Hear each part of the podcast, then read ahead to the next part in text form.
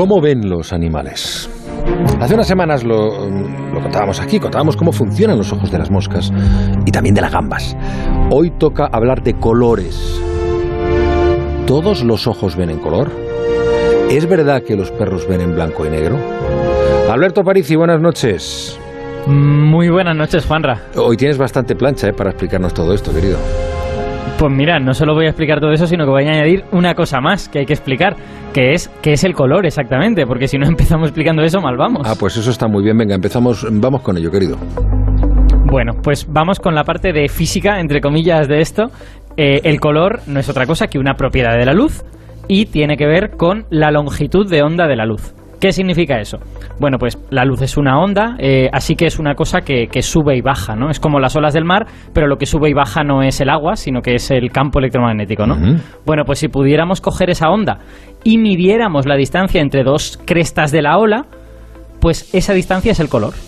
Nosotros llamamos rojo a cuando la distancia es grande, cuando la ola es muy, muy ancha, digamos, y violeta a cuando la distancia es corta, cuando las olas están muy apelotonadas, ¿no? Y entre esos dos extremos tenemos todo lo demás. Por orden, el naranja, el amarillo, el verde y el azul. Es esa propiedad física de la luz, digamos. Bueno, pues ahora que ya sabemos lo que es el color, es cuando toca aclarar que eso no es lo que ven nuestros ojos. Ah, fantástico, perfecto. O sea, eh, eh, entonces, ¿por qué, ¿por qué nos lo explicas? Bueno, porque, porque es necesario hacer esto porque esto es lo que nuestros ojos querrían ver, digamos. El, el, objetivo de nuestros ojos es distinguir esta longitud de onda, es distinguir los colores. Pero la biología realmente no ha encontrado una manera directa de medir el tamaño de, de una onda de luz. Son muy pequeñitas las ondas de luz, no son uh -huh. fáciles de medir. Entonces lo que ha encontrado la biología es un método diferente, indirecto y muy ingenioso.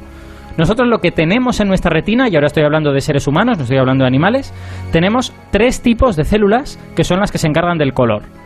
Cada tipo se activa cuando le llega luz de un color distinto. Hay uno que se activa cuando le llega luz amarilla, hay otro que se activa con la luz verde y el tercero se activa con la luz violeta. Entonces, eh, para, que, para que lo entendamos fácil, cuando se activan las células violetas, emiten un pulso nervioso y ese pulso nervioso llega al cerebro y nosotros vemos el color violeta. Y lo misma cosa pues con las amarillas y con las verdes. Ya, entonces, sí, entonces no, no, no deberíamos ver solo esos tres colores, el amarillo, el verde y el violeta. Ah, pues aquí está lo ingenioso de este sistema, que es muy bonito, que es que cada una de estas células se activa, esto no lo he dicho, se activa al máximo con esos tres colores pero se activan un poquito menos cuando coges un color diferente que esté cerca, entre comillas. Por ejemplo, vamos, vamos a verlo muy fácil con un ejemplo. El azul está entre el verde y el violeta. Bueno, pues nuestro cerebro interpreta como azul cuando las células violetas están encendidas, pero no mucho, están parcialmente encendidas, y las verdes también están encendidas, pero no demasiado. O el rojo, está más allá del amarillo y el naranja. Bueno, nuestro, nuestros ojos no tienen ninguna célula con el color rojo pero nuestro cerebro ve rojo cuando solo están encendidas las amarillas, pero muy poquito, porque el rojo ya está lejos, ya no se enciende ninguna más que la amarilla y un poquitín. O sea que en, en, resumen de todo esto, lo que ven nuestros ojos no es la propia longitud de onda de la luz, sino que lo que hacemos es deducirla de las diferentes combinaciones de esos tres colores que son lo que tenemos en el ojo. Y esa es la misma razón que las pantallas de, de ordenador de televisión antiguas tengan píxeles verdes, rojos y azules, porque cada uno estimula una de esas células, ¿no? Y además, este método indirecto tiene una consecuencia que es interesante, que es muy graciosa, que es que gracias a este sistema podemos ver colores que no están en el espectro de la luz. Por ejemplo, no existe luz de color marrón, no existe luz de color rosa, sino que nosotros percibimos como ese color marrón o color rosa cuando nos llega una mezcla apropiada de luces que son de otros colores, pero que en nuestro cerebro crean ese color que realmente en la luz no existe, ¿no? Es muy gracioso, se, de, se debe a esto. Lo, lo, voy pillando, pero todavía no me has dicho nada de cómo ven los animales. Vale, es que necesitábamos esta introducción un poquillo larga para llegar al hecho fundamental que es que nadie sabe cómo ve los colores un animal, porque tenemos el problema de siempre, que, que, deberíamos poder enchufarnos al cerebro del animal para verlo. Entonces, ¿qué es lo que hacemos para hablar de cómo ve un animal? Pues lo que hacemos es mirar el interior del ojo y con todo esto que he dicho, deducimos qué colores podría ver según qué células cromáticas tenga. Estas células cromáticas se llaman conos. Bueno, por ejemplo, el ejemplo más sencillo. Un animal que solo tenga células de estas de un color va a ver en blanco y negro necesariamente. ¿Por qué? Pues porque lo único que puede ver ese animal es que sus células se activan mucho o se activan poco. Pero eso puede ser por dos cosas. Puede ser porque esté llegando luz de colores distintos, pero también puede ser porque haya mucha luz o muy poca luz. Así que un solo tipo de células no le permite distinguir los colores, solo le permite distinguir entre mucha luz y poca luz. Entonces, ¿eso, eso es lo que le pasa a los perros? Pues ya podemos responder y la respuesta es no. Es un mito que los perros vean en blanco y negro. Y de hecho hay muy poquitos animales que no vean ningún color. Uno de los muy poquísimos que hay son los pulpos. Los pulpos del género Octopus en concreto está muy demostrado porque se puede hacer experimentos de comportamiento con ellos que no distinguen los colores. Pero la gran mayoría de animales tienen células de dos o de tres tipos diferentes. Nosotros somos de los de tres. De forma que sí que ven algunos colores. En concreto los perros tienen dos. Los perros tienen violetas y tienen amarillas. Ah, qué bueno. ¿Y en qué se diferencia su visión de la nuestra, que tenemos células de tres colores? ¿Qué va del 2 al 3? Bueno, pues lo que sucede es que nosotros vamos a poder distinguir colores que ellos no distinguirán. Eh, para los perros, cualquier cosa por debajo del azul es amarillo, porque lo único que hay es amarillo.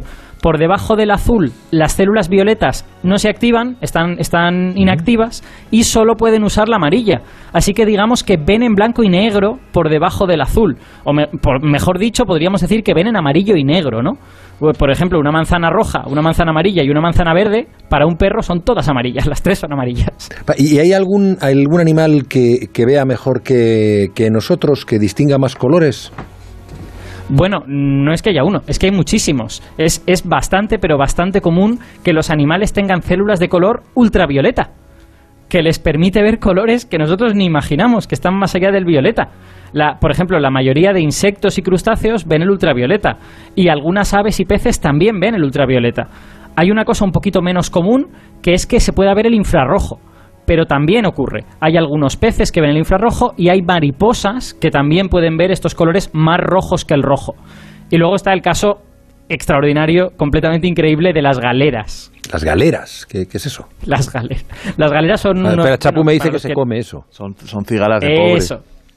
eso es. Crustáceos entonces. Efectivamente, es un crustáceo parecido, parecido a las gambas. A mí me gustan bastante, por cierto. Son muy difíciles de comer y están llenas de pinchos, pero a mí me gustan bastante. Eh, y tienen unos, eh, tienen unos bracitos delanteros muy cerca de, la cabeza que están flexionados como los de la mantis religiosa. Entonces puede haber gente que haya visto el nombre para las galeras de gamba mantis. Son, son, la misma cosa. El, nombre normal en español es galera, pero bueno, las, las galeras yo digo que son extraordinarias porque no tienen ni uno, ni dos, ni tres, sino que tienen 15 tipos de células cromáticas. tienen 15, incluyendo varias para el ultravioleta, tienen una o dos para el ultravioleta. Bueno, el ojo de la galera es una pieza de ingeniería alucinante. De hecho, cada ojo tiene es como tres ojos. Tienen visión trinocular en cada uno de sus dos ojos. Bueno, es tan complicado que nadie sabe seguro cómo funciona el ojo de la galera.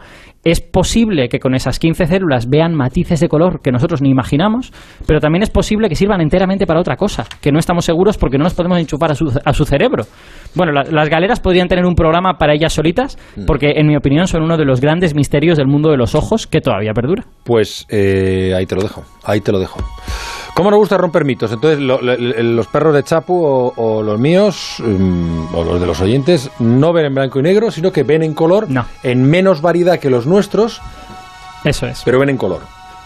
Eso es, de hecho, ven de una forma parecida a la que ven algunos daltónicos eh, humanos. los humanos que no pueden distinguir el rojo del verde ven parecido a como vería un perro, en realidad. Aparici, Alberto, muchas gracias, amigo. Un abrazo. Cuídate mucho.